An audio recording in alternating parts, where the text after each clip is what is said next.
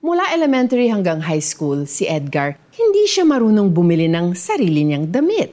Merong isang time na naisipan niyang bumili ng soccer shoes para gamitin na pamasok sa school. Akala niya, cool siya. Napansin na lang niya ang kakaibang tingin ng schoolmates habang naglalakad dahil may tunog ang sapatos niya.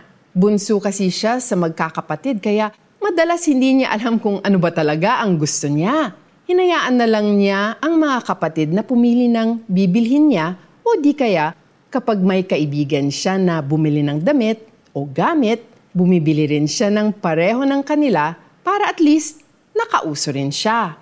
Pero hindi siya naging masaya dahil napilitan lang siya. Pero dumating ang time na natuto rin siyang mag-decide para sa sarili. Naging mas masaya ang buhay niya. Ganito rin dapat ang approach natin – sa Word of God. Kailangan mag-decide tayo kung susunod tayo sa sinasabi nito o hindi. Kailangan natin na maging intentional about it kasi buhay natin bilang Christian ang nakasalalay dito. At dahil nag-decide tayo na sumunod, dapat alam din natin kung ano ang ating susundin. Hindi dahil sinabihan tayo ng nakatatanda sa atin o ng ating pastor kaya tayo susunod sa sinasabi ng Bible. Sinusunod natin ito dahil alam natin na ito ang tama at magbibigay ng glory kay God.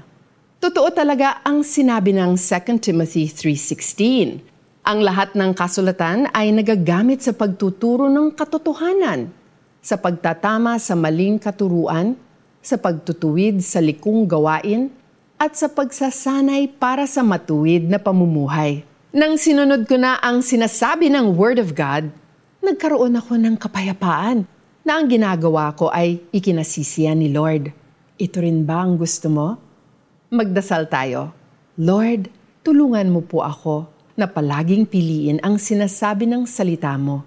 Bigyan mo ako palagi ng kasiguraduhan na ang ginagawa ko ay ayon sa lahat ng sinasabi mo. In the name of Jesus, Amen. Here is our application. Simula sa araw na ito, mag-start ka ng regular na Bible reading habit.